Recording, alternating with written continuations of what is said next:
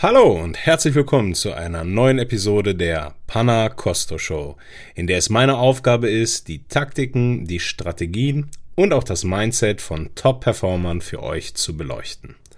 Und der ein oder andere hat mich schon angeschrieben oder auch mal persönlich gefragt, ob es die Panna Costo Show denn überhaupt noch gibt. Denn zugegeben, die letzte Folge ist schon einige Zeit her. Und ja, so wie ihr gerade seht und hört, es gibt sie noch, aber es bleibt dabei, dass wir in sehr unregelmäßigen Abständen Folgen veröffentlichen. Der Hintergrund ist ganz einfach. Ich habe neben meinem Hauptjob viele andere Projekte, die mir sehr wichtig sind. Der Podcast gehört natürlich dazu, aber der Podcast lebt natürlich auch von spannenden Persönlichkeiten. Und es müssen vor allen Dingen Persönlichkeiten sein, die ich spannend finde. Und genau da ist oft das Problem, denn ich möchte nicht einfach irgendwen interviewen und somit gestaltet sich das mit der Terminfindung und dem Interesse an einem Interview immer etwas schwierig. Ah, denn oftmals sind es Personen, die einen sehr vollen Terminkalender haben und sich somit ein Termin für einen Podcast oftmals in die Länge zieht. Das heißt, es wird die Panacosto Show weitergeben, aber natürlich mit dem Hintergrund, dass es vielleicht jetzt nicht jede Woche, jede zweite Woche eine neue Folge kommt. Dafür finde ich aber, wenn wir Gäste haben, sind sie sehr, sehr hochwertig und somit wird das Warten am Ende belohnt. Und auch dieses Mal, denn ich habe niemand geringeren interviewt als Michael Kur. Viele von euch, vor allen Dingen der etwas älteren Generation, kennen Michael Kur, denn er ist wohl der bekannteste Türsteher Deutschlands. Und vielleicht kennen ihn auch die Jüngeren unter euch. Und zwar gibt es ein, ja, ich sag mal, sehr markantes Video, äh, in dem ein Kamerateam ihn begleitet während seiner Zeit als Türsteher und der in sehr lustiger und eloquenter Weise einen drohenden Konflikt unglaublich äh, beherrscht. Damit ist er weltberühmt geworden, sage ich fast schon, aber zumindestens deutschlandweit. Und ja, ich hatte die große Ehre und das große Glück, Michael Kur zu interviewen. Ich selber äh, bin ein Fan. Ich mag ihn, ich finde ihn äh, sehr spannend. Er ist natürlich auch eine streitbare Persönlichkeit. Und genau deswegen, weil er halt streitbar und sehr straight und sehr gerade ist, war es eine große Ehre für mich, ihn zu interviewen. Was man an den Bildern nicht sieht und erkennen kann, ist, dass Michael Kur 59 ist, auch stramm auf die 60 zugeht, aber immer noch topfit ist und einen wirklich gesunden Eindruck macht. Ich bin wirklich überrascht gewesen, wie fit, vital äh, er auch in Natura ist. Also auch äh, dieser Vergleich zwischen Social Media und dann in echt. Äh, wirklich, äh, wer ihn schon kennt, wer ihn mal gesehen hat, einfach eine tolle, tolle Persönlichkeit. Was viele nicht wissen, er ist auch ein sehr erfolgreicher Unternehmer. Äh, viele kennen ihn ja jetzt nur als den Türsteher, aber er hat ein unglaublich großes Business in Berlin, natürlich in, im Bereich der Sicherheit. Das heißt, er hat sehr, sehr viele Projekte dort und auch außerhalb Berlins ist er mit Core Security sehr gut vertreten. So gut vertreten, dass er mittlerweile mehrere Geschäftsführer hat und sich so aus dem aktiven Dienst so langsam, aber sicher auch mal zurückzieht und äh, eine wohlverdiente Pause gönnt. Wie man aus dem Podcast erfährt, ist er teilweise in Deutschland, aber auch auf Gran Canaria. Und äh, ja, das zeigt auf jeden Fall schon mal, dass er von seiner Türsteherkarriere und der Sicherheitskarriere ähm, ja ein tolles Unternehmen aufgebaut hat. Es war sehr schwer, deswegen auch einen Termin mit ihm zu finden. Und ja, ich wurde eingeladen, ich bin nach Berlin gefahren und hab's dann endlich geschafft. Ähm, ich entschuldige mich auch immer mal wieder äh, im Vorab für die Tonqualität. Äh, das wird sich wahrscheinlich auch nie ändern, denn es ist nicht mein Ziel, das in irgendeinem Studio zu machen oder die Leute online zu äh, ja, interviewen und dann für eine gute Tonqualität zu sorgen. Es ist mein persönliches Anliegen, diese Leute in Live, in Natura zu sehen. Und ja, die Gegebenheiten ändern sich immer. Wir waren auf einem Dachboden oberhalb seines Büros. Äh, man hört wahrscheinlich im Hintergrund Leute, es klingelt, man hört Gespräche.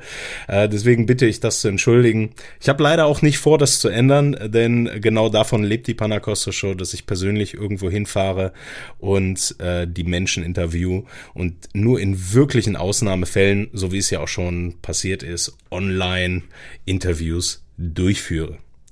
Der erste Part ist für den einen oder anderen wahrscheinlich äh, etwas schwieriger, denn wir reden über Politik. Das ist ja auch ein sehr streitbares Thema mit unterschiedlichen Meinungen. Manchmal fast schon religiös. Deswegen äh, könnt ihr dort gerne vorspulen, wenn ihr eine andere politische Meinung oder äh, vertretet oder äh, euch gar nicht für Politik interessiert. Aber wer Michael Kur auf Social Media und dergleichen verfolgt, der weiß, dass Politik mittlerweile ein wichtiges Thema für ihn ist. Und deswegen habe ich ihm selbstverständlich auch den Raum gegeben, darüber zu sprechen, denn es ist für ihn ein wichtiges Anliegen. Aber der Podcast dreht sich nicht um Politik. Wir sprechen über seine Zeit als Türsteher und wie er vom, ich sag mal, einfachen Türsteher in der Unterwelt gefühlt zum wirklich erfolgreichen Unternehmer wurde was er von Kampfsport und Selbstverteidigung hält, denn was viele nicht wissen, er ist einer der, wenn nicht der erfolgreichste Kickboxer in Deutschland, hat sehr, sehr früh angefangen, unglaublich viele Titel schon errungen. All das hört ihr auch im Podcast, deswegen verrate ich da nicht ganz so viel. Ähm, in allen Profiverbänden hat er äh, Titel errungen und das ist schon sehr beachtlich, was er auch an Kampfsport Vita nachzuweisen hat. Und deswegen ist er auch ein mehr als guter Gesprächspartner für die äh, Themengebiete Kampfsport und Selbstverteidigung. Und natürlich gibt zum Ende, wie gewohnt, unsere unsere Rapid Fire Questions. Wer ein bisschen mehr über Michael Kur wissen will, der findet ihn überall auf Social Media. Der Podcast hat auch gezeigt, dass er selbst auf TikTok zu finden ist, was ich sehr spannend fand. Das heißt, äh, gibt einfach Michael Kur, Kur mit K-U-H-R, einfach in irgendwelchen Social Media, YouTube und dergleichen ein und dann findet ihr unzählige Videos, Fotos, Berichte über ihn. Ähm, wem das äh, zu viel ist, der schaut einfach in die Show Notes. Natürlich habe ich da die wichtigsten Links als auch Buchempfehlungen für euch hereingepackt. Ich wünsche euch sehr, sehr viel Spaß bei dieser Episode. Es war ein lang gehegter Wunsch, Michael Kurz zu interviewen. Es hat endlich geklappt. Das ist sehr, sehr toll. Und ja, ich hoffe, ihr habt wieder genauso viel Spaß beim Hören wie ich bei der kompletten Aufnahme dieses Podcasts. Vergesst auch nicht, ähm, wie immer meinen wohl wohlbekannten Sponsor hierzu äh, ja mal auszuchecken. Ihr wisst es, ich mache es bei jeder Folge, denn ich bin äh, von dieser Firma mehr als überzeugt. Brain Effect ist es natürlich die Marke für Nahrungsergänzungsmittel und Performance Food und auch hier aktuell gerade die ketogene Ernährung. Wer darüber ein bisschen was äh, erfahren möchte, das ist jetzt für ein Intro wahrscheinlich etwas zu viel, ist aber eine sehr gesunde Art der Ernährung. Und auch da bietet Brain Effect verschiedene Bundles mittlerweile an, also Bundles, verschiedene Produkte, die man zusammen als Paket kaufen kann für die ketogene Ernährung. Und bei einigen Bundles sind sogar gratis E-Books dabei, die euch bei dieser Ernährungsform helfen. Und natürlich auch Sleep Spray und die ganzen anderen Produkte, die ich sehr, sehr gerne uh, und nachhaltig empfehle. Uh, und mit dem Rabattcode COSTO20, K-O-S-T-O 20, sichert ihr euch sagenhafte 20%. Und nun wünsche ich euch viel Spaß mit Michael Kur.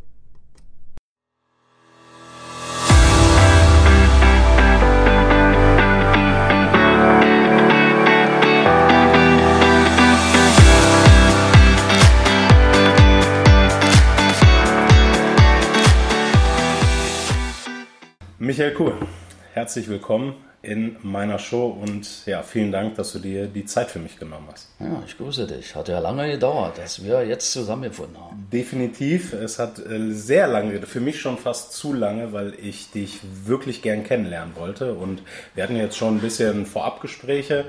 Äh, und jetzt habe ich gesagt, lass das Ding jetzt hier mal anmachen, damit auch der Rest so ein bisschen, bisschen was äh, hört.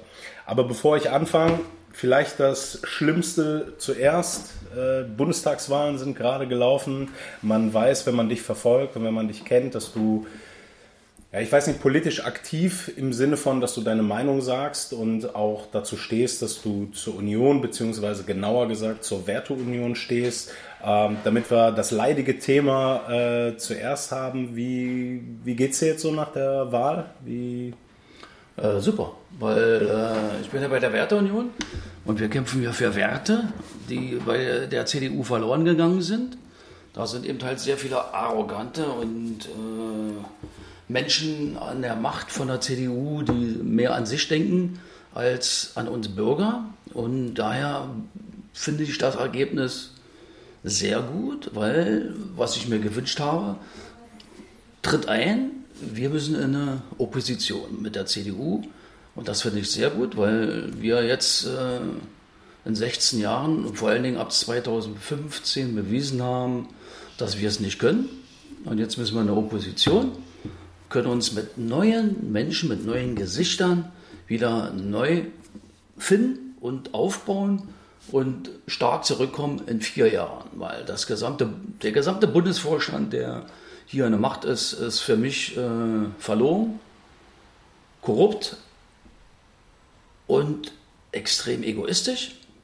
Die machen Politik für sich, für ihre eigene Tasche, der Bundesvorstand. Auch alle Delegierten, die äh, den Laschet gewählt haben, müssen alle abgestraft werden, können alle ihren Hut nehmen und die CDU muss sich in vier Jahren komplett neu aufbauen. Ich finde das toll und jetzt kann die SPD und die Grünen und die FDP beweisen, dass sie es besser können. Und wenn nicht, wenn sie es nicht besser können, dann stehen wir Gewehr bei Fuß in vier Jahren und übernehmen wieder Verantwortung. Aber die Verantwortung können wir jetzt nicht übernehmen, weil wir unfähig sind. Wie sieht das denn aus? Ähm, du stehst dazu, dass du in der Werteunion bist für Leute, die damit jetzt nichts an, anfangen können. Also ich konnte am Anfang damit auch nichts anfangen. Erst durch dich bin ich da überhaupt darauf aufmerksam geworden. Wie, was ist die Werteunion und was unterscheidet die von der äh, CDU oder wie, wie kann man das am besten beschreiben? Also die Werteunion ist so, äh, wie soll ich sagen, das Auffangbecken von CDU-Lern, die äh, nicht bereit sind, die CDU zu verlassen und äh, sich äh, zum Beispiel äh, einzutreten, Mitglied zu werden bei der AfD. Die sagen lieber, so wie ich, äh, ich gehe lieber in eine Werteunion, das ist ein Verein, da sind alles Leute von der CDU und wir trennen uns nicht von unserer Partei, weil wir komplett mit der Führung, äh, von, mit der Merkel-Politik unzufrieden sind. Weil das ist äh, Politik gegen, gegen uns Bürger, gegen das eigene Volk, ist nicht, gefällt uns nicht. Und wir wollen nicht links, nicht rechts, wir wollen in der Mitte bleiben. Und bei der Werteunion sind genau die Leute, die sagen, wir wechseln nicht, wir bleiben und wir kämpfen intern äh, und versuchen, die Menschen zu erreichen, die den Kurs von Merkel haben, dass, dass die begreifen, der Kurs ist falsch. Äh, wir müssen Politik machen, wir sind die Partei der Sicherheit und äh, das ist verloren gegangen. Wir sind nicht mehr die Partei der Sicherheit, sondern wir sind eher die Partei der Unsicherheit. Und wir versuchen jetzt hier eine Werteunion Druck zu machen, dass die Leute, die in der CDU sind, dass die wieder die Gehirnwäsche, die sie wahrscheinlich bekommen haben von Merkel, dass, dass wir die wieder therapieren und sagen, stopp, stopp, stopp. Wir hatten doch damals ganz andere Werte und äh, die müssen wieder zurückkommen. Wenn man dich bei Social Media und dergleichen verfolgt, bist du ja, mal abgesehen davon, wenn man dich kennt, sowieso gewehrfrei Schnauze. Du sagst deine Meinung und hast damit auch gar keine Probleme. Ähm, man merkt aber auch, dass du sehr viele politische Statements machst, vor allen Dingen jetzt natürlich im Hinblick auf die äh, Bundestagswahl, die jetzt war. Ist es für dich selber auch mal ein Anliegen, äh, ein politisches Amt zu bekleiden? Möchtest du eher darauf aufmerksam machen? Wie, wie würde da, was würde Michael Kur gerne machen? Also äh, ich liebe Deutschland und äh, natürlich möchte ich, dass es uns Deutsche gut geht. Und äh, möchte natürlich auch, dass fähige äh, Menschen Politik für Deutschland machen, für uns Bürger. Und äh, das sehe ich bei Seehofer zum Beispiel null. Ja, das sehe ich bei Spahn null, ja, als Bundesgesundheitsminister. Also alles Minister, die, die von, von, von, von ihrem Fach null Ahnung haben. Ja, und ich kann mir vorstellen, dass ich äh, Innenminister werde und allen Menschen zeige, wie Sicherheit funktioniert der Vorgänger von Seehofer, ich sage mal, die, der heißt ja der Marseille, äh, die Misere, der hat auch nichts äh, in der Reihe gebracht. Ja, spätestens seit 2015 hätte er ganz klar äh, Frau Merkel kritisieren müssen und sagen müssen, was hier passiert ist, funktioniert nicht, wir schaffen das, geht nicht, wir schaffen das nicht. Ja, wenn hier nicht mit Regeln äh, die Zuwanderung gesteuert wird. Und ähm, da kann ich mir vorstellen, dass ich den Posten von Innenminister bekleide mit meinem entsprechenden Team, was an meiner Seite wäre und würde allen zeigen, wie Sicherheit in Deutschland funktioniert. Und vor allen Dingen nicht nur Sicherheit, vor allen Dingen auch äh, der Zusammenhalt, äh, die Integration, die ist ja völlig gescheitert. Und äh, das funktioniert nur dann, weil ich ja ein Multikulti-Fan bin, wenn wir Regeln haben. Und die Regeln müssen umgesetzt werden. Du bist eine streitbare Persönlichkeit. Ne? Äh, du äh, vertrittst deine Meinung und das sorgt natürlich auch immer nicht immer nur für Applaus, logischerweise, wenn man sich klar zu etwas bekennt. Ähm, unangefochten bist du aber definitiv äh, ein Sicherheitsexperte, der schon viele, viele Jahre auf dem Markt ist und wirklich von der Pike auf einiges begleitet hat. Das heißt, darüber möchte ich natürlich gleich auch noch gerne mit dir sprechen. Aber und das verbindet uns und die meisten Gäste, die ich so habe. Es ist immer so Bereich Sicherheit, Kampfsport. Das sind alles Dinge, äh, die mich besonders interessieren und warum ich diesen Podcast überhaupt mache. Deswegen würde ich da äh, noch mal kurz eintauchen. Äh, ich hab's schon, wir haben schon vorher besprochen. Ich habe es ja auch stehen. Du hast 1972 mit dem Kampfsport angefangen. Wahnsinn und bist immer noch, bist immer noch dabei und versuchst immer noch, dich äh, sportlich zu betätigen und das in, äh, ja, doch schon äh, stabilen Alter, sage ich mal. Kannst du uns mal so ein bisschen durchführen? Ich habe es mir zwar aufgeschrieben, aber ich, du bist im Kickboxen sehr, sehr erfolgreich gewesen. Ähm, welche Titel hast du äh, errungen? Was hast du da gemacht? Also ich habe, äh, ich muss dich verbessern, ich habe 1972 angefangen, ich habe 1974 angefangen und ähm, ja, war von Anfang an äh, sehr, sehr ehrgeizig und motiviert. Habe einen sehr, sehr guten Trainer gehabt, Peter Blankenburg, der äh, erkannt hat, äh, welche Fähigkeiten ich habe, welche Talente ich habe. Und äh, bin dann 79 als 17-Jähriger äh, bei den Weltmeisterschaften gestartet in Florida. Habe gleich den amtierenden äh, Europameister geschlagen im ersten Kampf, dann den späteren Profi-Weltmeister äh, Kanabate und äh, bin dann im Finale ja, hängen geblieben, habe da nur einen zweiten Platz gemacht, aber habe da schon mal als 17-Jähriger bei den Senioren, es gibt ja nicht Jugend oder Junioren damals, es gab gleich nur Senioren, musste also als, als Kind bei den Erwachsenen kämpfen und habe mit 17 Jahren schon gezeigt, äh, oh, da wächst was. Und äh, bin dann im Nachhinein äh, sechsmal Weltmeister geworden viermal Europameister, zehnmal Deutscher Meister.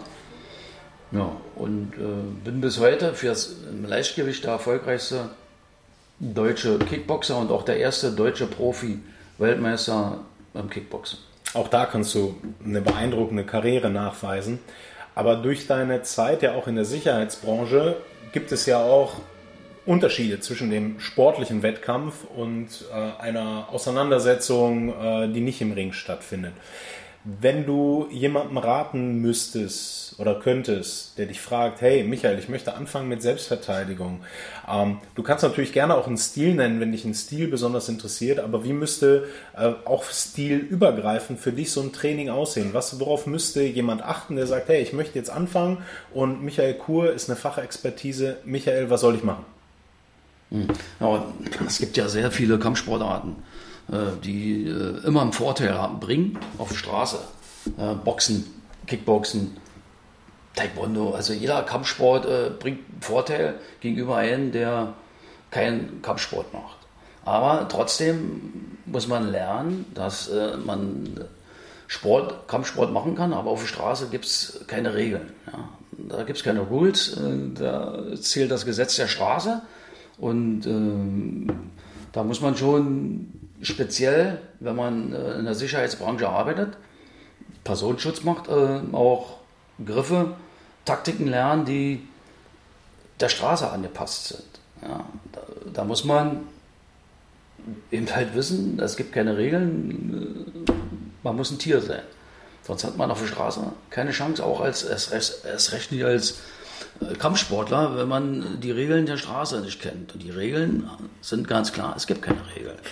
Ja, und so muss man entsprechend äh, auch äh, agieren auf der Straße und sich dann durchsetzen. Aber ich würde natürlich favorisieren äh, als Selbstverteidigung, wer sich auf der Straße verteidigen will, Graf Mager oder, oder angepasstes Wing Chun. Ja, früher gab, für mich war ja früher äh, der Wing Chun-Stil schwul, ja, also als schwul aus. Aber äh, wurde angepasst äh, und äh, ist jetzt, äh, ich habe jemanden kennengelernt, ein Sifu, äh, das ist der Peter Grustert. Das ist für mich ein Gott. Das, äh, also ich bin sechsfacher Weltmeister, bin, äh, habe den sechsten Dan, dann äh, äh, Karate und Kickboxen und stehe mit Sifu, mit einem Großmeister in Wing Chun auf, auf der Matte und äh, der behandelt mich wie ein Weißgurt. Ich habe keine Chance. Keine Chance, weil der äh, dieses äh, schwule Wing Chun äh, angepasst hat der Straße und es ist Wahnsinn. Also der, der, der, verpackt mich, äh, packt mich in ein Paket, schickt mich irgendwo hin. Oh, irre. Also da hat mich komplett überzeugt, dass Wing Chun mega, eine mega Selbstverteidigung ist. Und Graf Mara auch. Also äh, damals war ich ja mal überheblich, habe ja nur meinen Kampfsport im Kopf gehabt, Kickboxen, Kickboxen. Hat ja auch was gebracht, bin ja äh, nun mal, habe ja alle, alle Wettkämpfe gewonnen und äh, habe dabei aber eben äh, so Selbstverteidigungssachen, so wie eben äh, Wing Chun oder Graf Maga, da gab es damals zu meiner Zeit noch gar nicht, in den 70er Jahren. Hm? Gab es noch nicht. Wing Chun hast du, hast du damals schon kennengelernt in den 70er? Wing Chun, ja, aber ich habe sie mal belächelt. Ja, ja. so wie sie standen, äh, wenn sie da stehen, sieht er doch schwul aus, sieht, sieht, nicht männlich aus und habe es belächelt. Aber äh, auf der Straße, wenn jemand Wing Chun kann, dann muss man auf der Hut sein, extrem. Das, ich, muss jetzt, ich muss jetzt nur so lachen, weil wir haben das nicht abgesprochen und äh, Leute, die mich kennen, kennen ja auch meinen Hintergrund. Also wir haben jetzt nicht abgesprochen, dass du Wing Chun sagst, dass das gut ist, okay? Das müssen wir hier an der Stelle sagen, weil sonst sieht das so aus, dass ich nur Gäste einlade, die tatsächlich auch Wing Chun ganz gut also finden. Äh, Wing Chun ja, Experte oder? Äh, als Experten würde ich mich jetzt nicht einfach äh, äh, outen, aber schon als jemand, der das sehr, sehr lange trainiert tatsächlich.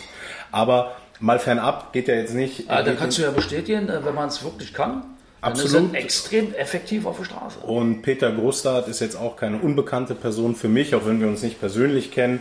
Und äh, deswegen glaube ich, dass äh, so wie er trainiert, das, was man von den Videos auch sieht, ähm, dass das sehr effektiv ist. Und was ich aber viel spannender finde, ist die Tatsache, dass du in so einem Alter noch sagst, ja, okay, Kickboxen und ich habe, ich meine, du hast die Titel vorgelesen, ne? das ist jetzt nicht wenig und ähm, hast in der Sicherheitsbranche viele gefährliche Situationen gehabt, bist aber trotzdem noch bereit zu sagen, hey, warte mal, da war ich arrogant äh, ich habe da was kennengelernt und äh, ich stehe dazu, dass ich damals gedacht habe, das ist doof und heute sage ich, hey, sorry, hat vielleicht doch seinen Wert und das zeichnet am Ende ja auch einen guten Kampfsportler aus.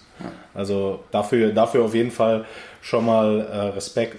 Wenn ich jetzt noch mal ganz kurz rumspringe in diese Kampf, Kampfsportgeschichte und die Turniere. Wie hast du dich, weil das ist ja schon eine Sache, ich meine, du weißt, du kämpfst jetzt gleich gegen einen, du musst da rein und das ist ja auch eine Sache, du bist ganz alleine. Der Trainer kann dir zwar sagen, was du zu tun hast oder so von außen, aber du stehst da für dich voll für sich genommen. Wie sieht denn so eine mentale Vorbereitung aus? Hast du da irgendwas Spezielles gemacht oder bist du einfach von naturell jemand, der sagt, ich gehe da rein und es ist okay? Oder gab es irgendwas Spezielles, wie du dich vorbereitet hast? Erinnerst du dich noch? Ob es da irgendwas gab? Ich war extrem selbstbewusst. Ja, ich wusste, ich trainiere sechsmal in der Woche. Äh, ich wusste, was ich kann. Weil im Sparring äh, sieht man ja, mit wem man kämpft. Man hat gute Sparingspartner, schwere Sparingspartner. Und äh, da war ich immer dominierend. Was soll mir im Wettkampf passieren, ja, wenn ich gut vorbereitet bin? Ja, und das ist mein Selbstbewusstsein. Okay, also bist du quasi mit einem guten Selbstbewusstsein von zu Hause ausgestattet und hast dich dann diesen Herausforderungen im Ring gestellt. Ich wusste, was ich kann und ähm, dass da schwer was entgegenzusetzen ist. Das hast du mit äh, Titeln gezeigt, aber egal wie gut man ist, egal wie viele Titel man erringt äh, oder irgendwie für sich, für sich genommen hat, ist die Straße natürlich nochmal was anderes. Und da, Ganz was anderes. Und da hast du oder kannst du auch auf eine lange Karriere zurückblicken. Du hast angefangen als Türsteher und hast mittlerweile ein sehr großes Unternehmen aufgebaut. Da würden wir gleich auch noch drauf zu sprechen kommen. Ähm, warum hast du mit der Tür überhaupt angefangen? Wie, wie kam die Idee, weil was ja auch kein Geheimnis ist, du warst eigentlich äh, äh, Postbote, mhm. ja, hast bei der Post gearbeitet und bis heute ein der bekannteste Türsteher Deutschlands, um das mal so zu sagen. Wie kam das? Ähm, Schüler von mir, der war deutscher Meister in Schwergewicht, der hat an der Tür gearbeitet und der brauchte Verstärkung und hat mich gefragt. 1982 äh, habe ich äh, am Wochenende mit ihm die Tür zusammen gemacht. Na ja, habe ich gesagt, ja, klar, mache ich. Und dann habe ich 1982 in Berlin an der Tür angefangen als Türsteher und habe dann ja, sehr viele Clubs noch äh, woanders gearbeitet. Und wie kam da die Idee? Also ich meine, das eine ist ja, ich habe dir ja auch schon mal gesagt, dass irgendwie mit 17,5, 18 ich ja auch angefangen habe, die Tür interessant zu finden und dort meine Erfahrungen gesammelt habe. Aber ich habe das gemacht und hab, bin irgendwann dann beruflich meinen, meinen Weg gegangen. Du hast ein Imperium ja gefühlt aufgebaut, ein Riesenunternehmen. Wie, wie ist das passiert? Wie kam das? Äh, naja, weil ich gespürt habe, dass mir das Spaß macht. Äh, dass, äh, äh dass ich auch irgendwo, äh, wie soll ich sagen, also jetzt mal nicht zu übertreiben. Ich habe gesehen, dass es eine Leidenschaft von mir ist, Menschen in Not zu helfen. Ja, und das habe ich ja an der Tür gesehen äh, dass äh, Menschen, die, die im Not sind, äh, von uns Hilfe bekommen. Und das ist eine Leidenschaft von mir gewesen. Und ich habe ja dann noch als Mall, ein Einkaufszentrum, über meinen Mentor von damals, Christian Engel, der in der Sicherheitsbranche die Nummer eins war in Berlin, der hat mich herangeführt, dann auch in der Sicherheit, nicht nur an der Tür, sondern auch ähm, in der Mall, also in Einkaufszentren. Und da hat mir einfach Spaß gemacht, auf Menschen aufzupassen, für Sicherheit äh, zu sorgen und war dann auch äh, mit der Grund, warum ich, als ich 1994 abgetreten bin als amtierender äh, Weltmeister, dass ich gesagt habe, jetzt machst du eine Sicherheitsfirma. Also hast du dich ab 94 dann... 94 habe ich mich selbstständig gemacht und habe dann ja, mit einem Club angefangen und sind immer mehr geworden, hat dann bis zu über 20 Clubs gehabt und äh, habe mich dann immer weiterentwickelt zum Personenschützer und zum Sicherheitsexperten. Bin in der Sicherheitsbranche also seit 1982. Ja. Also fast 40 Jahre. 40 Jahre? Ja, 82 bist du schon gut dabei. also ja, definitiv. Ja, ja.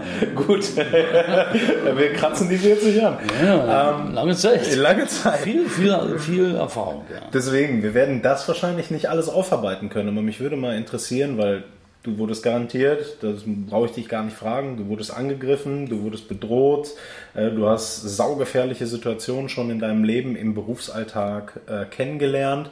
Wenn du da jetzt nochmal zurückblickst, kannst du mal so ein bisschen vielleicht uns ranführen, was für dich so mit das gefährlichste Erlebnis war, was du so hattest? Gibt es da irgendwie so ein Ereignis, wo du ja, sagst, da, da denke ich heute noch dran. Das ist so etwas, was man nicht so schnell vergisst, sage ich mal. Da gibt es äh, mehrere. Ähm das Problem, in der, wo ich in der Türsteher-Szene ja groß geworden bin, auch als Firma. Hallo Mikro, weißt du? Ja, wir, gucken, sind, ne? wir sind live wir, dabei. Wir gucken hier auf das improvisierte gucken, Mikro, was wir hier haben heute. Ja? Hier funktioniert, wird, funktioniert. Nichts geschnitten. Nein, nein, nein. Äh, war natürlich äh, an der Tür äh, war ich natürlich relativ unbeliebt, als ich mich selbstständig gemacht habe, weil, äh, weil ich einen ganz anderen Weg eingeschlagen habe. Ja, für mich war ganz klar, du machst die Tür, ich habe ein starkes Team hinter mir, waren alles meine Schüler, starke Kämpfer, aber das, das reicht ja mitunter nicht aus, wenn da irgendwelche Clans äh, sind, äh, die kommen in Massen. Habe aber immer verdeutlicht, mein Weg ist komplett mit der Polizei. Ich war komplett polizeifreundlich, was in der Türsteher-Szene zu damaliger Zeit, Anfang der 90er Jahre, nicht so unbedingt der Fall war. Die haben alle ihr eigenes Ding gemacht und äh, ich habe einen anderen Weg eingeschlagen. Das heißt, bin ich nicht klargekommen mit meinem Team, gab es 1-1-0 und die waren relativ schnell da und die waren dankbar, dass da endlich jetzt jemand aus der Sicherheitsbranche, aus der Türsteher-Szene den Weg zur Polizei sucht und mit der Polizei zu 100% zusammenarbeitet.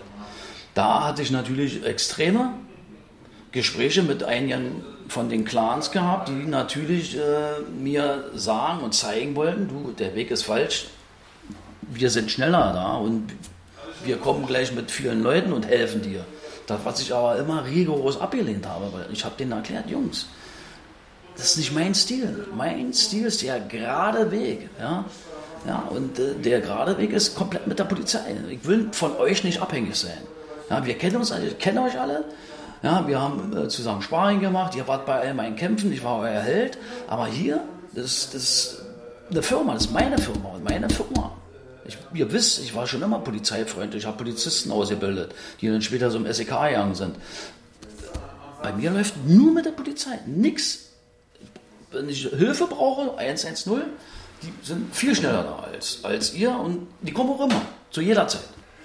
Ja, du hast ja auch so ein bisschen, ich sag mal so, ne, in der Türsteher-Szene, das ist ja eher auch ähm, dann doch ein manchmal skurriles Umfeld und du wirst was trotzdem irgendwie so ein Mittelsmann zwischen dieser Unterwelt, sage ich mal, um das mal einfach grob zu sagen, und der Polizei. Und ich muss ganz ehrlich sagen, fernab meines Mentors damals, der mich an der Tür gelehrt, also angelernt hat, sage ich mal, der ähnlich getickt hat und mir eher Werte beigebracht hat, wann Gewalt Sinn macht und wann nicht und dass man vieles auch mit Gesprächen regeln kann.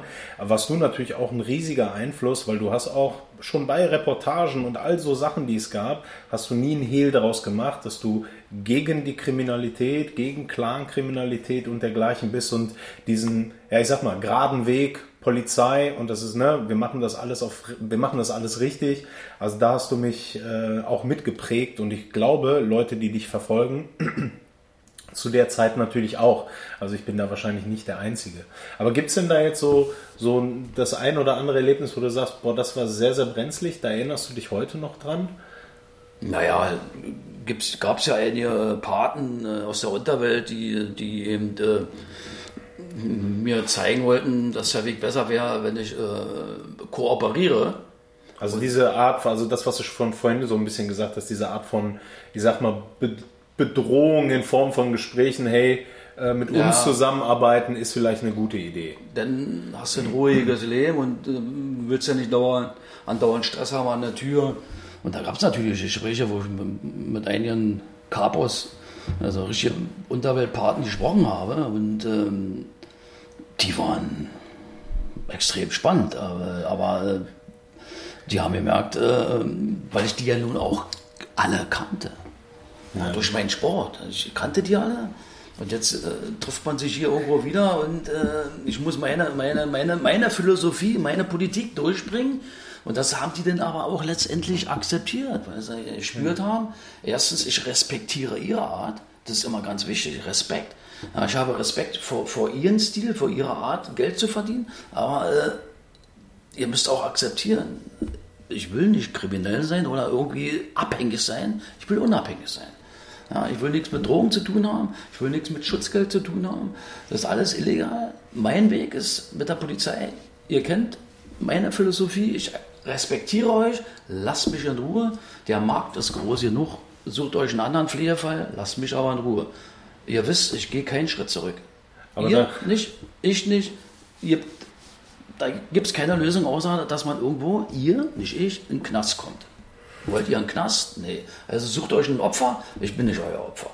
Aber das ist auch spannend. Sport verbindet, sagt man. In dem Fall äh, ist das ja eine interessante Interpretation. Ne? Man kannte dich über den Sport. Ja. Das hat so ein bisschen dazu geführt, dass man dich auch für das, was du bist, so wie du bist, ja respektiert hast. Naja, die kannten mich ja nicht. Es gab ja auch einige, die richtig was zu sagen haben hier in der Stadt, aber mit denen ich zusammen trainiert habe. Wir haben zusammen gekämpft.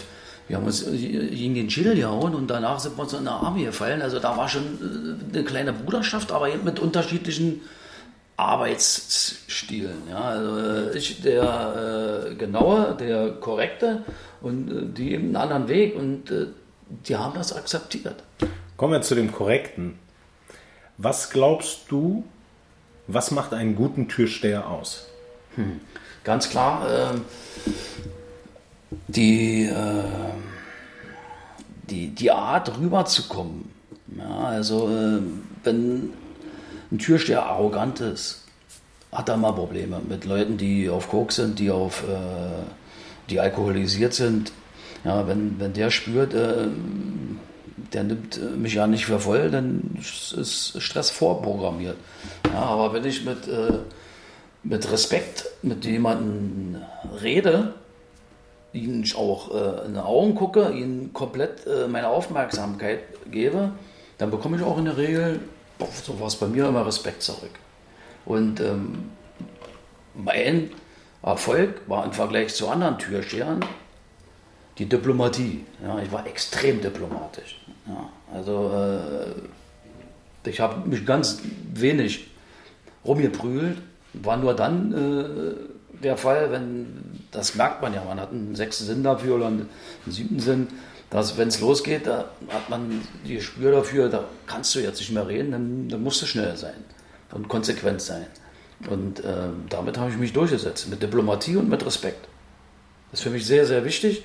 Und das zeichnet auch äh, einen guten Türsteher aus. Wie hat sich das für dich verändert? Ich meine, du bist Türsteher gewesen in Berlin und warst in Berlin auch, mit den Jahren bist du ja auch bekannt geworden. Und dann gab es dieses eine Video bei TV Total. Leute, die jetzt ein bisschen älter sind und mein Alter sind, die kennen das zu 1000 Prozent. Und eine jüngere Generation weiß ich jetzt nicht mehr, ob, die da, ob das immer noch so verbreitet wird. Du hast mir vorhin gesagt, dass es teilweise über 40 Millionen Mal schon angeguckt wurde und mal gelöscht wurde und wieder neu hochgeladen. Aber dass das schon unglaublich viele Leute gesehen hat. Ich werde auch mal gucken, ob ich einen Link finde. Den packe ich dann in die Show Notes für die Leute, die das Video nicht kennen. Äh, in Kurzform, ähm, du hast mit Diplomatie und Humor in, meine, in meinen Augen eine drohende Eskalation quasi unglaublich unglaublich super und lustig und professionell äh, gemeistert. Ähm, und eine Kamera war halt da, also dich begleiten ja öfters auch mal Kameras, seitdem du relativ bekannt wurdest oder bekannt geworden bist. Meine Frage, das war ja so für mich, so korrigiere mich auch gerne, wenn ich das falsch sehe, so das erste Mal, dass das deutschlandweit irgendwie ausgestrahlt wurde, dass man deutschlandweit wusste, das ist Michael Kur. Wie hat sich dein Leben danach verändert? Was ist danach passiert, nachdem das ausgestrahlt wurde? Ich war ja schon bekannt gewesen, bin eben halt noch bekannter geworden und noch mehr äh, Fernsehsender sind auf mich aufmerksam geworden. Und ich hatte fast äh, jeden Fernsehsender, äh, die mich äh, fast jedes Wochenende begleitet haben. Also ich war in sehr, sehr vielen Reportagen und äh, habe gezeigt, äh, meine Art zu arbeiten ist nicht zuschlagen, sondern meine Arbeit zu arbeiten.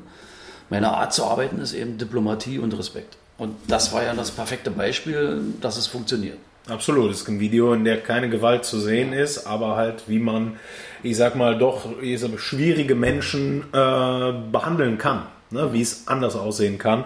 Und ich glaube auch, das ist auch der Grund, warum dieses Video so erfolgreich wurde. Du hast dein Unternehmen in den letzten Jahren aufgebaut. Es ist unglaublich groß geworden. Aus Berlin ist es nicht mehr wegzudenken und auch außerhalb Berlins kennt man mittlerweile deine Firma.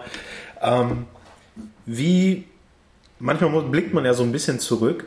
Wie hast du dein Unternehmen aufgebaut? Also, wie, wie, also ich meine, du hast als Türsteher angefangen, hast eine Mall übernommen, hast du gerade gesagt, dein Mentor hat dich da so ein bisschen, bisschen eingearbeitet und dann auf einmal Auftrag, Auftrag und dann ist irgendwann sowas entstanden oder wie stellt man sich das vor? Wie wird man vom, und das meine ich nicht respektlos oder despektierlich, vom einfachen Türsteher, so wie ich es ja auch mal war, der irgendwo an der Tür stand, zu dem erfolgreichen Unternehmer, der du ja heute bist?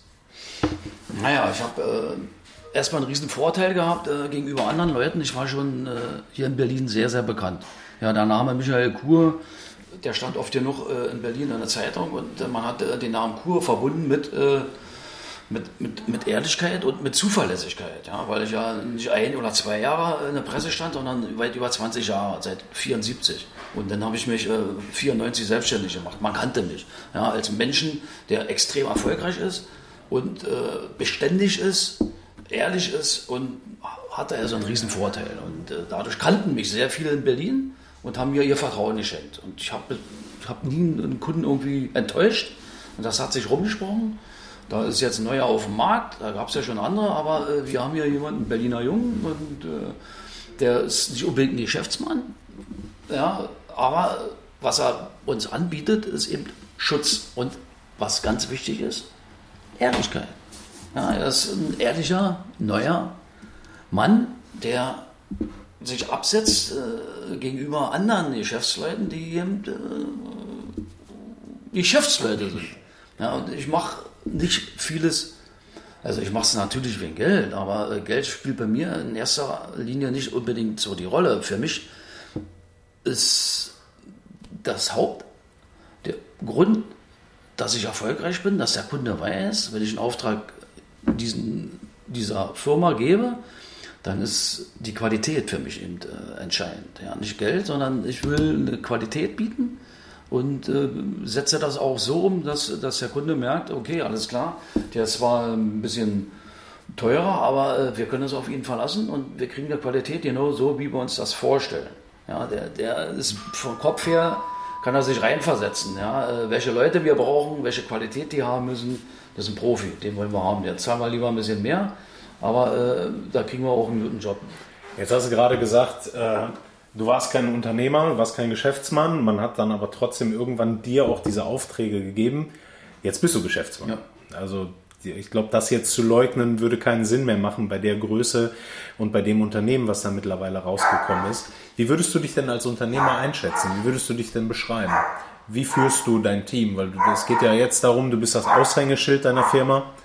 Wie, ja, ja, wir, wir haben ja gesagt, wir schneiden nichts raus. Der, wir schneiden den Hund nicht raus, das Klingeln nicht Angie, raus. Angie, der Hund muss ruhig gestellt werden. Ja, wir sind live dabei. Wir sind live das, dabei, das wie alles, wir alles keine Fakes. Ja, das, ist, das ist mein Wachhund. Ja, der schlägt sofort an, wenn die Klingel ja. hier bimmelt und äh, irgendjemand kommt und der kann sofort erkennen, das ist ein guter oder ein schlechter Mensch. Kam ein guter oder ein schlechter jetzt rein? Jetzt ist der Hund ruhig, jetzt kommt ein Bekannter. Ja, dann ist gut. Okay. Nein, wir schneiden das auch nicht raus, weil wie gesagt, wir äh, das, was überhaupt heute mit uns geklappt hat. Äh, Leben in der Lage. Leben in der Lage. Leben in der Lage. Immer improvisieren.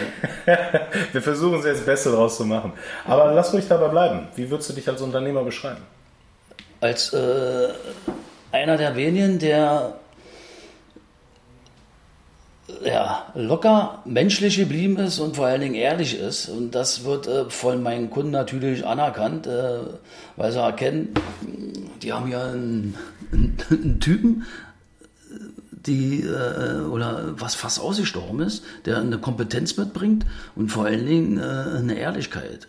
Ja, äh, viele sehen eben wirklich nur als Business Money, Money, Money, Money, Money. Für mich ist Money, Money, Money. Okay, Nebensache, für mich ist die Qualität wichtig. Ja, und die Leute wissen, äh, sie bekommen von mir Qualität und die bekommen von mir einen Menschen, der, der das gewisse Werte äh, noch vertritt. Pünktlichkeit, Ehrlichkeit, äh, Zuverlässigkeit und Gibt es denn in den ganzen Jahren, also so Sachen, ich meine, wenn man so viele Jahre dabei ist, gibt es denn auch so Sachen, wo du sagst, boah, das würde ich heute nicht nochmal so machen. Da, da, ne, es gibt ja auch so im unternehmerischen Sinn ganz oft so Sachen, wo man sagt, pff, nee, das war ein Fehler, habe ich jetzt aber irgendwie hingekriegt und so. Gibt es da irgendwas im, im Laufe deiner Karriere, sage ich mal, wo du sagst, ja, heute würde ich das anders machen? Oder ist alles quasi nach Plan für dich gelaufen? Also ich muss sagen, ich habe seit 94 bis heute sehr, sehr, sehr viel Glück gehabt, äh, dass ich sage, ich würde alles wieder so machen. Und äh, ich habe mich auch distanziert von, von bestimmten Sachen, wo ich sage, die traue ich mir nicht zu, die machen mir keinen Spaß. Zum Beispiel Großveranstaltungen. Ja, also zum Beispiel nehmen wir mal Olympiastadion, ja, wo, wo ich äh, 400 bis 600 äh, Menschen jedes Mal haben muss äh, bei Einsätzen bei, der, bei dieser Größe.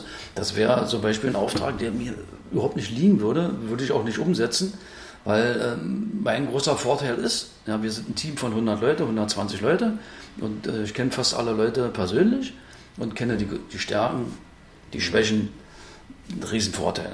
Kann also äh, mich komplett äh, meinen Kunden anpassen, wenn er sagt, er möchte den und den haben, dann fällt mir gleich ein, ah, da kann Peter machen, ah, da kann Robert machen, ah, da kann Pana machen. Äh, okay, alle klar, da weiß ich genau seine Qualitäten und, die, und diese Leute schicke ich dahin. Und äh, bei so Großveranstaltungen, da arbeitet man mit so vielen fremden Menschen zusammen, macht mir keinen Spaß. Ja, deswegen habe ich auch damals äh, zur Flüchtlingskrise komplett abgelehnt, äh, Flüchtlingsheime zu betreuen mit Security. Da haben sich viele, viele Menschen die Tasche voll gemacht aus der Sicherheitsbranche. Aber ich habe rigoros, ich hatte Anfragen gehabt, ich habe rigoros abgelehnt, habe gesagt, mache ich nicht, weil ich das Personal nicht habe und müsste mir komplett neues Personal suchen. Dann wahrscheinlich, ähm, die auch Arabisch können. Und da sind viele, äh, die, die nicht äh, die gesetzlichen Anforderungen äh, haben, diese bringen müssen ja, äh, sauberes Führungszeugnis, äh, Sachkundeprüfung. Man muss da illegal arbeiten. Bei der Masse, die man plötzlich besorgen muss. Deswegen habe ich gesagt, nee, das ist nicht mein Stil. Da habe ich dann Leute, die, die meinen Ruf, ich habe ja nun mal einen anerkannten Ruf in Deutschland, gefährden. Und deswegen habe ich das rigoros abgelehnt, Flüchtlingsheime zu betreuen. Und das, also so höre ich das auch raus, ist dir besonders wichtig, auch darauf nochmal, also deswegen möchte ich das nochmal betonen, auch für dich. Ähm, du sagst, du kennst die Stärken, die Schwächen, du kennst deine Mitarbeiter. Also dir ist es lieber, kleinere, gute Aufträge zu haben, wo du auch wirklich ganz genau weißt, äh, dass du die Qualität auch liefern kannst. Das genau. heißt, diese Massenveranstaltungen, das wären so Sachen, die du einfach rigoros äh, ablehnst. Genau. Deswegen möchte ich nicht äh, größer werden. Ich möchte so, ich bin ja bescheiden, bin so ja. wie ich jetzt bin, ganz gut aufgestellt mit 120 Mann. Absolut. Und äh, das reicht mir. Wenn ich, das halte, äh, dann kann ich auch halbwegs die Qualität halten, wobei das auch jetzt immer schwieriger wird. Qualität. Ja, viele haben jetzt äh, seit Corona äh, auch die Berufsbranche gewechselt. Und äh, ich habe auch sehr starke Leute in meinem Team verloren, muss mich neu aufbauen, äh, was schwierig ist, weil man hat auf dem Markt, äh, auf dem Arbeitsmarkt äh, Leute, das ist wie Gold, das ist wie Gold, die man finden muss, die, die eben, äh, einfach zuverlässig sind, ehrlich sind und beständig sind. Wo auch der Eindruck entsteht, wenn ich den irgendwo hinschicke, dass der, dass der Security verkörpert. Das ist extrem schwer geworden. Hier eine Qualität, die, die, die man ja fordert von, von der Firma Co-Security, die in der jetzigen Zeit zu halten. Extrem schwer. Eine ganz große Herausforderung, nicht nur für mich, auch für andere Firmen. Weil es leerfegt der Markt an kompetenten Sicherheitsleuten. Jetzt hast du auch noch gesagt, das hast du im Vorgespräch gesagt, dass du dich ja ein Stück weit immer mehr aus dem aktiven Geschehen zurückgezogen hast mhm. und Geschäftsführer einsetzt, ähm, die deine Qualität, deine Vision von wie funktioniert Sicherheit ja weiter transportieren. Mich würde jetzt mal ganz persönlich interessieren, wie schwer war das, weil ich sag mal, das ist dein Baby, das ist Core Security und das ist, hast du von der Pika auf quasi aufgebaut. Wie schwer ist es da, so ein erfolgreiches Unternehmen, dass man sagt, ah, ich ziehe mich ein bisschen zurück, anderen Leuten ein Stück weit zu übergeben, weil egal wie viel du kontrollierst, es gehört ja dazu, Kontrolle abzugeben bei mhm. so etwas. Ist mir überhaupt nicht schwer gefallen, weil ich bin ein Familienbetrieb. Ja, meine Tochter macht die Personalplanung. Äh, dann habe ich den Gorn 20, der schon 15 äh, Jahre äh, bei mir ist. Ich kenne seine Qualitäten. Ich habe ihn so aufgebaut, dass er das Gesicht der Firma geworden ist. Familie. Ich habe Özgür Bücker, das ist wie Familie. Der ist auch Geschäftsführer. Der macht das Ganze ja, was mit Geld die ganzen Verträge angeht, macht er. Und äh, ich habe eben ein Team von bestimmt knapp zehn Menschen, die, die mein Vertrauen haben, schon über viele, viele Jahre. Ja, und äh, dadurch bin ich natürlich entspannt und, äh, und auch happy, dass ich so eine Leute so lange an meiner Seite halte und äh, die genau meine Interesse, meine Interessen, meine Philosophie verkörpern. Das ist spannend, weil ich finde das, find das, find das tatsächlich spannend, weil oftmals fällt es Menschen schwer, sowas abzugeben. Und bei dir ist es halt so, dass du über Vertrauen und jahrzehntelanges Arbeiten mit diesen Menschen so ein Vertrauen aufgebaut hast, dass dir das tatsächlich dann, wie du ja auch sagst, leicht gefallen ja. ist. Und das ist, glaube ich, auch schön, weil irgendwann äh, ist ja auch mal Zeit für einen richtigen Ausstieg. Irgendwann wird man ja auch ja, mal älter. Jetzt, ich werde 60, wie lange soll ich das noch machen? Ja, und genau deswegen mit einem, ich werde jetzt bald 60, weil äh, was ja auch kein Geheimnis ist, wir, wir schreiben jetzt schon relativ häufig hin und her, weil es terminlich nicht immer geklappt hat. Du bist viel unterwegs. Ich bin ja auch nicht immer, habe auch nicht immer Zeit. Aber weißt du, immer wenn wir schreiben, warst du gerade auf einem Fahrrad bis 21 Kilometer gefahren, äh, kommst gerade vom Sport, gehst gerade zum Sport oder machst irgendetwas anderes, was in die, was man im großen Ganzen Sport nennen kann dich zu fragen, wie wichtig dir Sport ist, ist albern, weil das habe ich ja gerade. Sport ist mein Sauerstoff. Wie, wie oft trainierst du? Also einfach mal für die Leute, weil ich sag mal so, mir gegenüber steht ein fast 60 Jahre alter Mensch, den, der nicht aussieht wie 60, der weit davon entfernt ist, so auszusehen. Und da würde mich mal interessieren, wie sieht so, wie, was machst du? Wie hältst du dich fit? Also ich trainiere zweimal am Tag, fünfmal die Woche. Zweimal am Tag, fünfmal die Woche. Ja, ich, also ich lebe ja, ich lebe ja die Hälfte des Jahres äh, drüben in Gran Canaria und äh, da mache ich zweimal Sport. Äh, hier in Berlin komme ich nicht dazu, zweimal Sport zu machen, aber ich mache trotzdem äh, fünfmal in der Woche Sport.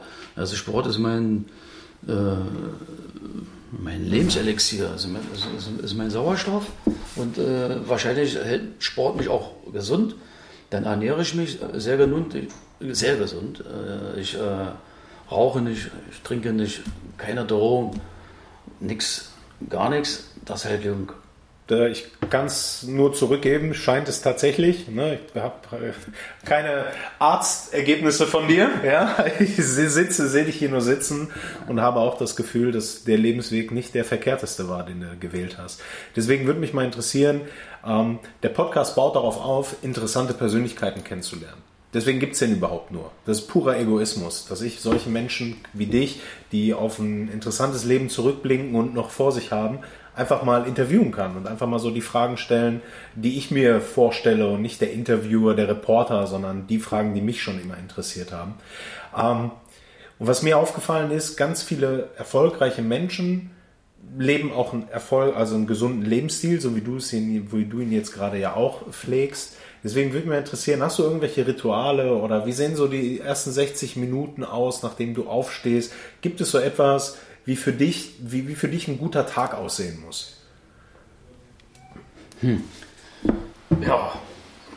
Also, pick dir was raus. Wenn also das die, ersten, ist, die, ersten, die ersten 60 Minuten, äh, kann ich sagen, liege ich im Bett und checke erstmal meine ganzen Social Media Accounts. Oh, das darfst du nicht sagen. Das ist so, so diese High-Performer machen sowas nicht. Die sagen, nein, kein Social Media ja, und nee, erst meditieren. Du kannst jetzt nicht Social Media sagen. Nee, nee, Michael, das müssen wir streichen. Mein, mein Telefon ist aus, äh, das wird morgens angemacht und dann bling, bling, bling, bling. Dann sehe ich natürlich erstmal die ganzen Nachrichten, WhatsApp-Nachrichten, die werden erstmal abgearbeitet. Und äh, dann arbeite ich ab Instagram, Facebook, äh, YouTube und neuerdings, muss ich ganz ehrlich sagen, das hat mir meine elfjährige Tochter ja. Äh, empfohlen. Papa, du musst jetzt auch noch TikTok TikTok. Nee, du bist jetzt kein TikToker. Ich bin jetzt TikToker und ja. habe innerhalb von fünf Wochen haben meine Videos 3,2 Millionen Menschen gesehen. Innerhalb wow. von fünf Wochen. Okay. Ja, und bei Jetzt muss ich auch noch einen TikTok-Link verlinken. Bei Facebook und bei Instagram, da habe ich einen Filter drauf. Ja. Da erreiche ich nicht mehr so viele Leute, weil äh, meine Statements einfach zu regierungskritisch sind. Deswegen haben die mich eingeschränkt. Bei TikTok, äh, da sind sie ja noch nicht drauf gekommen, dass ich da auch bin. Kommt noch. Da werden sie mich wahrscheinlich demnächst auch einschränken. Also TikTok gehört auch dazu. Okay, ich, ich packe alles eh in die Show Notes, wie man dich erreichen kann, aber TikTok überrascht mich tatsächlich wirklich, weil ja, das habe ich auch nicht. komplett überrascht und also, vor allen Dingen, dass ich da äh, ja, so eine große Reichweite habe. Ja, Wahnsinn. Okay. Gut, haben wir abgearbeitet, die Social Media Geschichte. Was machst du dann? Dann, äh, dann ziehe ich mich an. Und das war's. Und dann fahre ich ins Büro. Okay. Und dein, dein, dein Sport und all das, was du so machst, wie, wie, wie integrierst du das? Ich bin nochmal zurückgespult. Äh, ja. Also danach mache ich natürlich erstmal meinen Sport. Dann gehe ich duschen und dann fahre ich ins Büro. Also das ist schon, also ich wollte dich jetzt nicht dazu bringen, das zu sagen, aber es ist schon so, dass du deinen Sport machst, bevor du ja, überhaupt anfängst zu arbeiten. Also das schon. Ja, vor allen Dingen, weil ich eben gemerkt habe, dass wenn ich morgen, morgens Sport ausfallen lasse, dass, dass, dass man abends oder auf dem Mittag nicht mehr unbedingt die Motivation hat, äh, jetzt nochmal äh, Sport zu machen. Das, kann, das schaffe ich drüben in, äh, in Spanien. Da habe ich die Ruhe, aber hier ähm, es kommt immer irgendwas dazwischen. Deswegen mache ich morgens mhm. eben erstmal alles durchchecken und dann mache ich Sport. Jawohl, okay. Und dann wird gefrühstückt und dann gehe ich ins Büro. Geht's los. Gibt es denn etwas, ich sag mal so, bei den Tagesablauf jetzt auf Gran Canaria, ich meine, das hast du dir ja auch verdient, über so viele Jahre hier in Berlin das alles aufzubauen. Aber wenn du dann wieder hier bist, ist ja jetzt nicht so, als wenn du äh, rum, äh, rumlümmelst und gammelst, du tust ja und mhm. arbeitest ja noch. Wenn du dich heute gestresst fühlst oder vielleicht noch früher, wo du eine, noch eine andere Belastung hattest, gibt es da etwas, fernab des Sportes etwas, was du machst, wenn du dich gestresst fühlst, was dir hilft? Oder ist es tatsächlich die körperliche Betätigung, die du dann brauchst, um ein bisschen Stress abzubauen? Ja, das ist eine doppel, doppelte Betätigung. Also ich reagiere mich ab und komme runter beim Sport und mit Techno-Musik, ja, die sind wir dabei. Techno? Natürlich. Beim, beim also beim währenddessen? Ja, ohne Musik äh, kann ich keinen Sport machen. Also Musik brauche ich. Laute okay. Techno-Musik. Laute Techno-Musik. Ja gut, dann werden wir mal so als... Kaltbrenner, äh, Paul Kaltbrenner muss immer sein. okay, da kommt Berliner, ne, da, da, kann, da, kannst du dann auch nicht aus deiner Haut, ne? da merkt man, wo du herkommst. Ne? Sehr gut. Äh, ich würde zum, zum, zum Ende so langsam ein paar der Fragen stellen, die ich wirklich immer jedem stelle. Äh, die nenne ich immer Rapid Fire Questions. Und hier ist ganz wichtig, was dir spontan einfällt. Und wenn dir mal was nicht einfällt, dann ist das halt auch so. Es geht jetzt nicht darum, äh, da jetzt alles wie in einem Test zu beantworten. Aber für mich später ist einfach mal interessant, wenn ich viele Gäste habe, einfach mal genau diese Fragen, die man jedem stellt, einfach mal herauszufinden, gibt es etwas, was diese Leute alle eint? Ne? Und deswegen stelle ich die einfach jedem. Und ähm, der erste ist schon so, geht schon ein bisschen in die Philosophie hinein, deswegen äh, sieh es mir nach. Aber wenn du die Möglichkeit hättest, ein Plakat aufzustellen, und wir tun jetzt mal so, dass dieses Plakat wirklich von jedem in Deutschland gesehen werden könnte. Das ist ein Plakat, was überall gesehen wird. Und du hättest die Möglichkeit, das zu bemalen, zu beschriften, ein Spruch, ein Bild, irgendetwas. Was wäre so eine Message oder irgendetwas, was du wirklich jedem gerne sagen würdest? Eine Message, äh, die ganz klar das widerlegt, was uns versprochen wurde. Mit einem Wort mehr daran. Ja, das sind dann nicht mehr drei Wörter, sondern vier Wörter. Wir schaffen das nicht. Also in Anlehnung als an äh, Merkels Spruch, wir schaffen das. Ja, sie hat behauptet, wir schaffen das. Ja. Und ich habe damals schon behauptet, wir schaffen das nicht. Und das wäre dein Spruch für die Wand. Ja, hm? damit alle Leute aufwachen und sehen, was meint er damit? Wir schaffen das nicht. Wie kommt er denn darauf? Frau Merkel sagt doch ganz was anderes.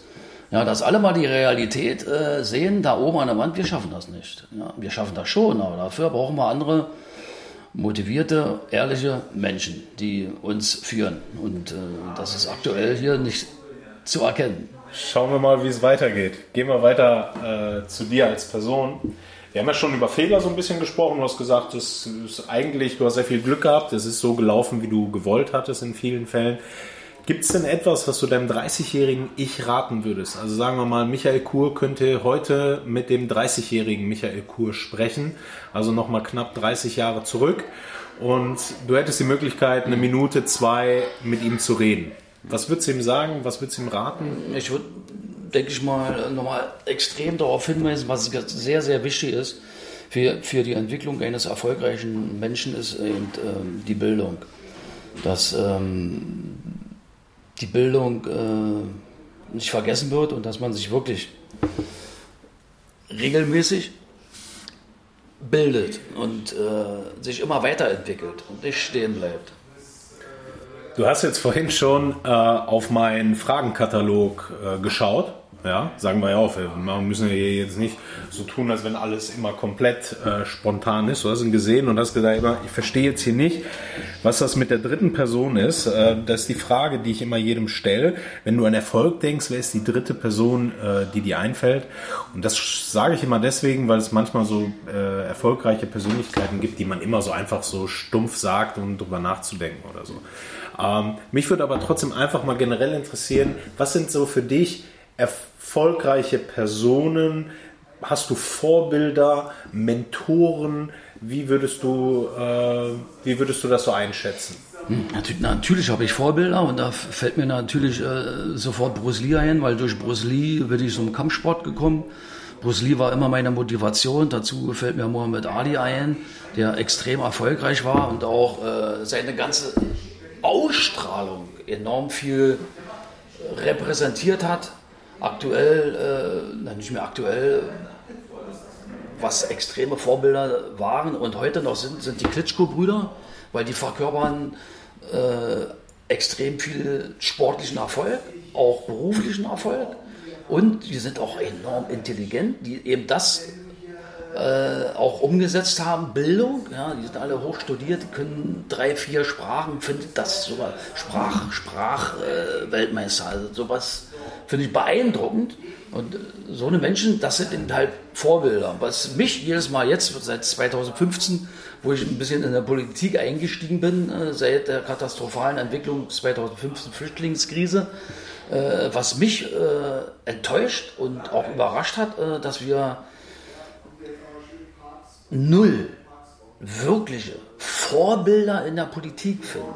Ich habe immer gedacht, boah, Frau Merkel, die ganzen anderen bekannten Politiker, die äh, regelmäßig in der Presse stehen, ey, die, die müssen ja äh, Vorbilder sein. Aber wenn man dann äh, weiter hinter den Kulissen schaut, dann sind äh, kenne ich kein Vorbild außer Politik, wo ich sagen kann, guckt euch Seehofer an, da müsst ihr, müsst ihr raufschauen. Das ist der Bundesinnenminister, der muss doch äh, nix. Es gibt keinen Politiker, der eine Vorbildfunktion hat. Im Gegenteil, es bestätigt sich immer mehr, wenn man äh, recherchiert, dass sehr, sehr, sehr viele Politiker Lügner sind und auch Dreck am Stecken haben. Das ist erschreckend. Ja, und auch das, deswegen sage ich ja, du bist eine streitbare Persönlichkeit, ne? du hältst ja auch nicht vom Zaun, das äh, zu erwähnen und äh, das auch für dich äh, publik zu machen.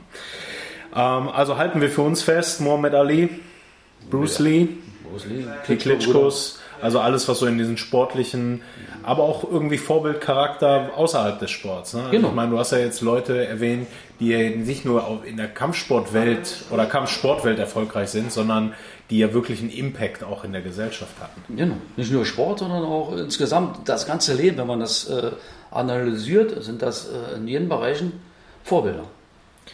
Liest du? Wenig. Wenig. Wenn du wenn du lesen würdest oder gelesen hast, gibt es da so ein Buch, was dich besonders. Äh, ja, klar. Welches wäre das? Äh, das habe ich damals gelesen, auch schon sehr lange her, weil äh, das Buch kam, glaube ich, 1995 raus, Emotionale Intelligenz von Daniel Goleman. Daniel Goleman. Ja, und da habe ich äh, erkannt, dass ich äh, eine starke emotionale Intelligenz habe. Ja, also ich kann mich äh, empathisch sehr gut auf Menschen drauf einstellen und äh, kann Stärken und Schwächen analysieren. Das ist, kann nicht jeder. Also wäre das, wär das auch äh, so eine Buchempfehlung, auf jeden Fall. wenn du sagst, Leute, die sich so ein bisschen weiterbilden wollen, das ist so ja. ein Tipp von dir. Ja. So, jetzt kommt etwas, das kann alles sein. Ja? Du hast 100 Euro gehabt, ja, und hast dir irgendwas gekauft in der letzten Zeit. Mir ist egal, wie lange das zurückliegt aber etwas muss äh, unter 100 Euro sein, damit das für jeden von, von uns erschwinglich ist, was dein Leben auf irgendeine Art und Weise positiv äh, bereichert hat. Ich hatte, ich hatte vor, vor, vor einigen Monaten äh, Großmeister Kernspecht bei mir im Podcast und habe den interviewt. Da war es einfach nur ein Netflix-Abo, weil er das nicht kannte. Also damit will ich sagen, es kann auch was komplett äh, komplett äh, Stumpfes sein, aber irgendwas, was in der letzten Zeit gekauft wurde, sagst, Mensch, das war cool, das hat mich irgendwie bereichert, das würde ich wieder so machen. Es hat mich nicht bereichert, es hat mich einfach bestätigt. Ja, es hat unter 100 Euro gekostet, was ich mehrmals schon investiert habe. Äh, und das hat mich bestätigt darin, dass ich eben einfach weiß, dass ich gesund bin. Und äh, als Gesunder muss ich mich testen lassen. Und äh, ich habe investiert knapp 100 Euro für einen PCR-Test, der einfach das bestätigt hat, was ich fühle, dass ich gesund bin. Eine Investition, die äh, völlig unnötig ist, aber einprägsam. Ja. Weil so kann man auch sein Geld aufs Fenster schmeißen. Ich merke, ich merke, die Politik, die lässt ja, sich nicht ja, ich los. Merke, ich merke, dass äh, hier viele, viele Maßnahmen ja. einfach dazu beitragen, äh, zu erkennen. Aber wer nur wirklich intensiv nachdenkt, äh, dass einige Maßnahmen ja, Menschen verarschen. Wir werden verarscht. Wie gesagt, es bleibt, es bleibt genau bei dem, was ich sage. Du bist und bleibst streitbar, aber was man dir nicht, was man dir niemals vorwe oder äh, vorenthalten kann, dass du nicht gerade bist. Und deswegen äh, finde ich das äh, unglaublich toll, dass du dir äh, die Zeit genommen hast, dass wir mal zusammen etwas länger sprechen, sonst sind es kurze WhatsApp-Nachrichten, die wir uns ja. geschickt haben. Äh, gibt es sonst noch etwas, was dir einfällt, wo du sagst, äh, Panna, darüber haben wir nicht gut genug gesprochen, das fällt mir noch gerade ein, das will ich noch sagen, das ist etwas Wichtiges, was meine Zuhörer äh, vielleicht interessieren könnte, wo du sagst, frag mich doch sowas. Naja, also ich, ich freue mich, äh, dass ich bin der CDUler. Ich bin im Moment sehr, sehr tief äh, vom Kopf her bei der Politik drin, dass die CDU wahrscheinlich äh, in der Opposition gehen muss und sich da neu aufstellt mit neuen Gesichtern. Und vielleicht gehöre ich auch dazu und dann in vier Jahren könnt ihr dann vielleicht Michael Kur als äh, Bundesinnenminister werden. das ist doch mal was. ja, aber man merkt das übrigens gar nicht, dass du gerade sehr in Politik drin ja, bist. Das, hätte, das, hat man nicht gemerkt. Ja, das hast du gut warum? verschleiert. Äh, ich liebe Deutschland und ich mache mir Sorgen um Deutschland. Hm. Und wir brauchen eben äh, einflussreiche, kluge Köpfe, die das erkennen und dann Deutschland entsprechend auch äh, gut führen können, sodass äh, wir Bürger, wir, wir das Volk äh, glücklich sein können. Ich finde es weiterhin gut, dass du es einfach, dass du es schaffst, äh, deine Meinung so wiederzugeben, dass sie nicht in irgendwelche radikalen Richtungen geht, sondern dass du einfach gerade raus für dich einfach feststellst, was in dem Land, das du liebst, das ich liebe, das hoffentlich alle hier lieben, die hier leben, äh, gerade nicht so gut läuft. Deswegen, äh, auch wenn ich da so im Spaß jetzt gerade sage, das finde ich tatsächlich gut. Ähm, es wird nicht jeder deine Meinung teilen, aber ich finde es unglaublich wichtig, dass jemand, der so eine Reichweite hat wie du, äh, das trotzdem tut. Also seine Meinung und äh, wenn sie demokratisch auch noch ist und vertretbar ist und nicht in irgendwelche äh, Lager geht, ne, das dann trotzdem zu tun. Und äh, dafür erstmal danke. Und mir fällt gar nicht mehr so viel ein. Ich bin wirklich sehr dankbar und glücklich, dass du mich eingeladen hast, dass du dir mal die Zeit genommen hast. Und äh, wenn du nichts mehr hast, äh, sage ich einfach äh, nochmal Danke und äh, eventuell Part 2, Part 3, Part 4. Ich komme nach Gran Canaria. Äh, Michael Kuh hat mich gerade eingeladen, nach Gran Canaria zu kommen, um dort einen zweiten Podcast zu machen. Siehst du, so schnell geht das. So schnell habe ich, so ich dich eingekauft. Nein, Spaß beiseite. Michael Kur, vielen, vielen Dank fürs Interview. Ja, ich bedanke mich, dass ich äh, hier reden konnte und Vielleicht gibt es auch bald äh, Part 2. Dann begrüßt euch äh, wieder der unbestechliche Realist Michael Kuhr. Und bald Innenminister. Na, das dauert noch vier Jahre. Das mindestens. dauert noch. Ja, dann spätestens dann. Wenn du Innenminister bist, dann will ich definitiv Part 3 oder 4. Dann darf ich nämlich den Innenminister Du bist dabei. Hört sich gut an. Michael Kuhr, vielen Dank. Danke. So, ihr Lieben, ich denke, für die Sommerpause, die wir hatten, war das ein gelungener Start mit Michael Kur. Wie gesagt, ich hoffe, ihr hattet genauso viel Spaß beim Zuhören wie ich äh, bei der Aufnahme. Es war mir eine Ehre und eine Freude, ihn kennenzulernen. Und ja, sobald sich die Möglichkeit ergibt, werden wir natürlich auch einen zweiten Teil machen. Wer mehr über Michael Kur erfahren möchte, äh, schaut in die Show Notes oder gibt einfach bei allen Social Media Kanälen Michael Kur, Kur mit K-U-H-R oder Kur Security irgendwo ein und dann wird er definitiv auf die richtigen Seiten gelangen. Wer mehr über Brain Effect erfahren möchte, geht einfach auf www.brain effekt.de oder .com, das ist schon fast egal, was ihr da eingibt, ihr kommt auf die richtige Seite, schaut die Produkte an, mit Costo 20 spart ihr 20%. Und wenn ihr möchtet, dass dieser Podcast weiterlebt und dass wir in unregelmäßigen Abständen, wie ja schon angekündigt, aber dafür ab und zu mal eine neue Folge rausbringen. Äh, subscribt euch, guckt bei Apple Podcasts, Spotify, je nachdem worüber ihr mich hört. Äh, gebt mir ein Like auf meinen Social Media Kanälen oder abonniert den Podcast, bewertet diesen Podcast. Bei Apple geht das, bei einigen Anbietern auch, so dass er im Ranking ein bisschen nach oben kommt und er weiter Bestand hat. Das wäre es von meiner Seite aus. Ich freue mich auf ein nächstes Mal, wahrscheinlich mit einer Fredo-Time zwischendurch und dann mit einem weiteren Gast in der Panna Costo Show. Wenn ihr ein bisschen mehr über die Panna Costo Show erfahren wollt, schaut auf www.die-panna-costo-show.de und erfahrt alles, was ihr wissen wollt. Und nun bleibt mir nichts anderes übrig, als euch alles Gute zu wünschen und bis bald.